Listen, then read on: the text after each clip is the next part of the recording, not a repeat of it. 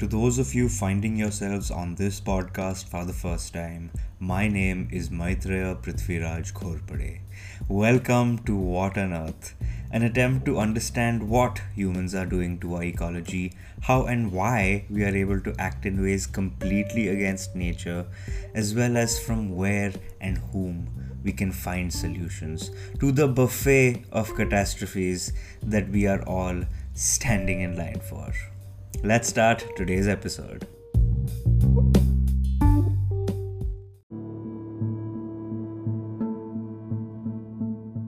Thank you for joining me in part 2 of Revisiting the Value of the Priceless with Dr. Gurudas Nulkar. In part 1, we explored the nature of the modern economic system in an attempt to figure out why things are the way they are in today's economic world. Dr. Nulkar laid out a pretty definitive idea of what goes on in really any capitalist nation of the 21st century, but especially in India. We also attempted to address the issues of one of the most marginalized groups in the country, the agrarian population, who have systematically been made an unwilling participant to the modern economic system. In part 2, Dr. Nulkar and I attempt to examine what potential alternatives to present day capitalism look like. But first, why are farmers having such a bad time in today's economy?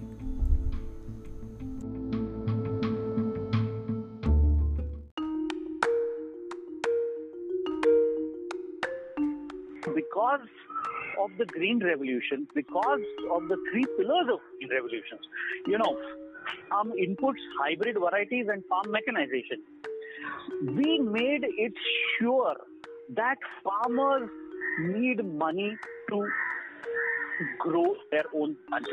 They have to have money. Without money, they can't operate because they have to buy the seeds, they have to buy the fertilizers, they have to buy the farm mechanization. Everything has to be buy, buy, buy.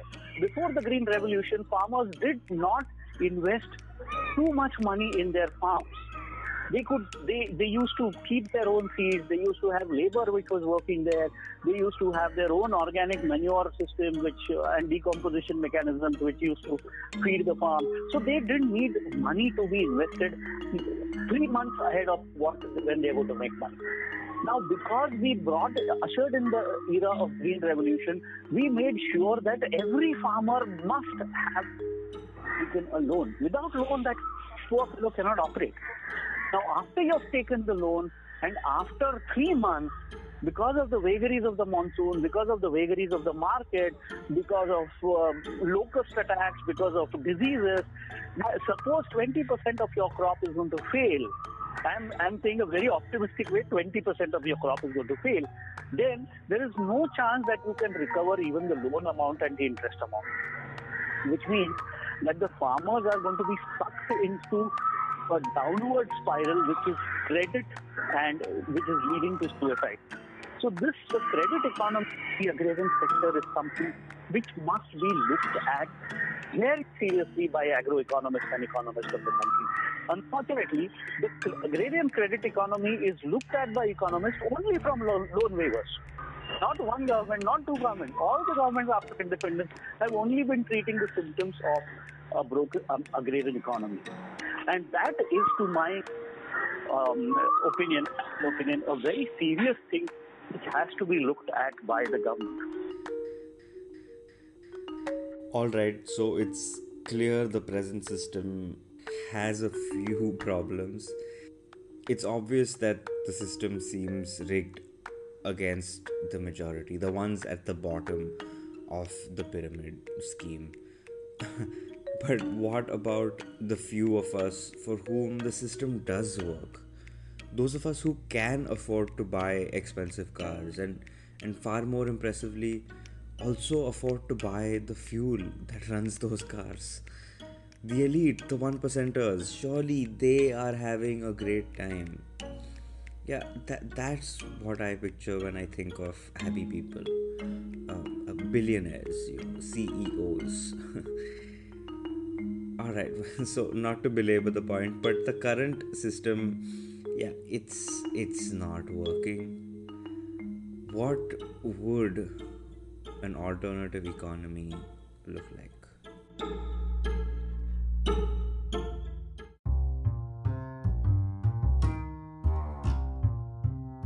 Yeah, so uh, what would be an alternative economy? And that's something which I've been uh, trying to look for an answer for the last so many years.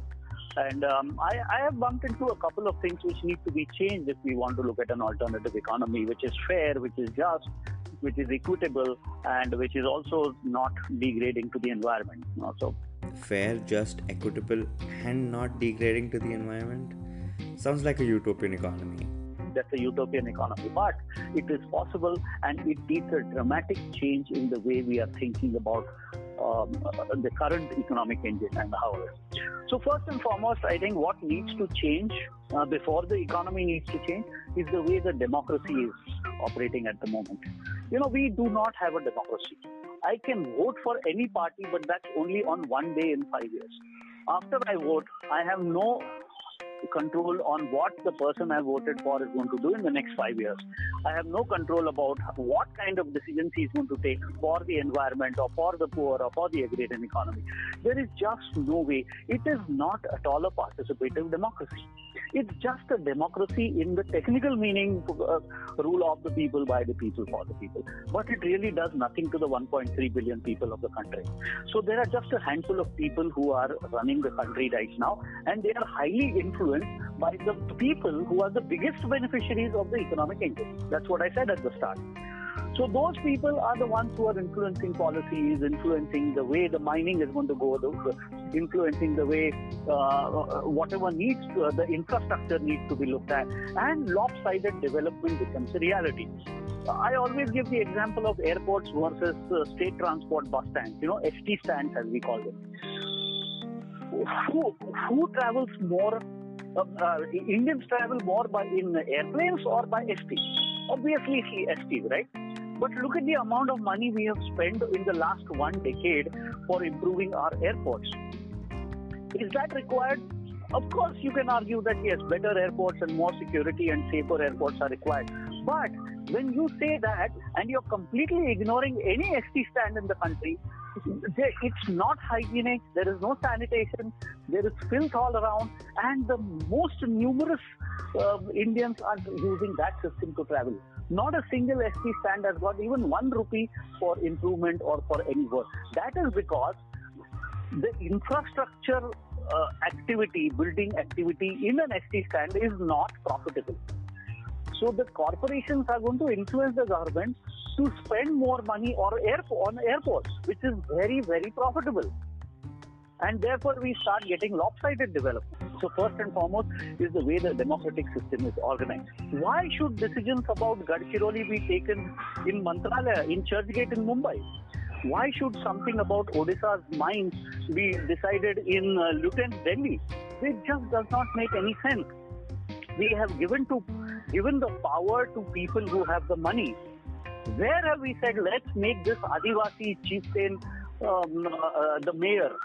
Where have we said that we need to empower these indigenous tribes so that they will use their own rule of governance? We have not said that. We are not a democracy today at all.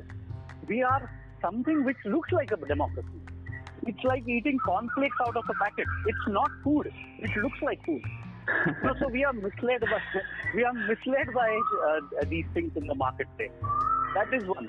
Second is our over dependence on monetary economy we have to earn money.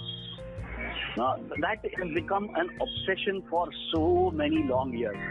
Why should everybody be in the monetary economy? If I want to live on a farm, grow my own food, and you know use my own fuel, so be it.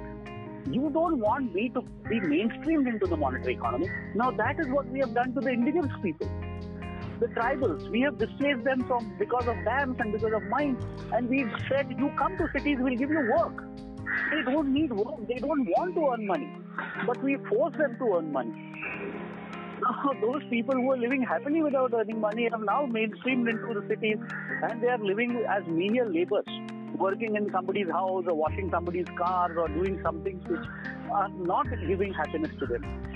They are giving money, not giving happiness. So the structure of the economy and the structure of democracy are the two things which must be changed parallelly, without which I do not have any hope of uh, improving the way the things are today. No hope for improving things.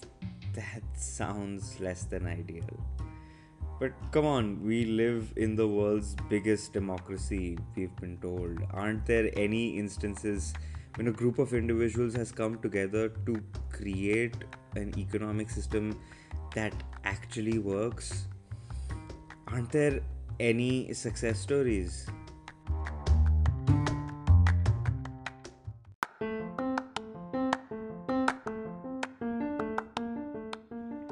Yeah, so there are so many examples all across the country which have successfully they have their own governance. They are deciding their own means of prosperity. They are deciding what is well-being for them. Now, for somebody sitting in South Bombay, well-being has a typical uh, uh, uh, has a particular definition. Now, somebody who is living in Gadchiroli need not have the same definition of well-being. It's so damn simple. But the economist looks at well-being from his personal bias, his experiential bias, his idea of well-being. So first and foremost, if if communities come together and decide what is their own definition of wealth, that's exactly what I did in Dara-Chinchora. I sat with the villagers and said, you define your, uh, you make your own definition of wealth. Don't say wealth is amount in the bank. That's just one component of wealth. Wealth could be time with friends, you know, leisure, sitting with uh, with a cup of coffee with friends, being with family, you know, enjoying life, visiting the, the riverside. All these things need to be added to your component of wealth.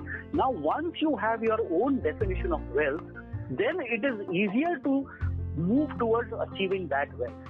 Then you don't blindly follow what people in Mumbai and Pune are doing. Here we are working from 7 a.m. in the morning to 8 p.m. at night and then coming and you know at the end of the month we are getting some fat salary in the bank. But that is not wealth. That is one component which will lead you to some prosperity. But that itself is not prosperity. So delinking money and prosperity is the first thing which societies need to understand.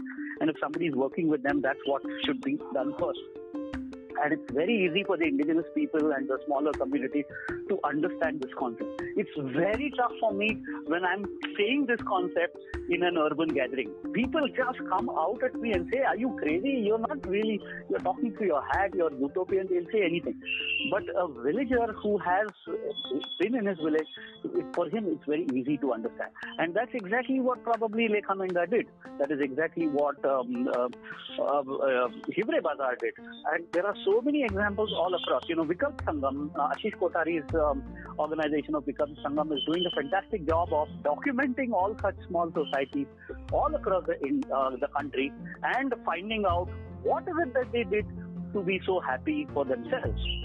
How are they able to govern their own communities? How are they able to share natural resources equitably? How are they able to reduce migration to cities? One of the key metrics of a happy village is that there is zero migration to work uh, for, uh, to cities for work.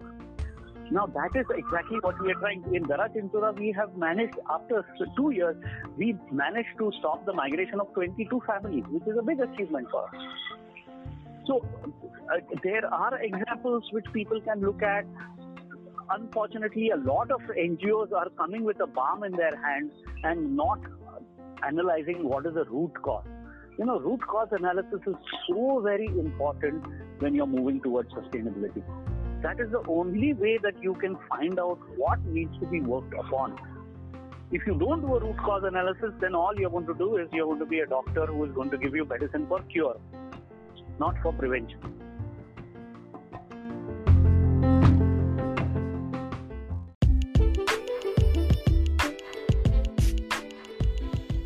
Those of you that have managed to reach this far in the podcast, thank you so, so much.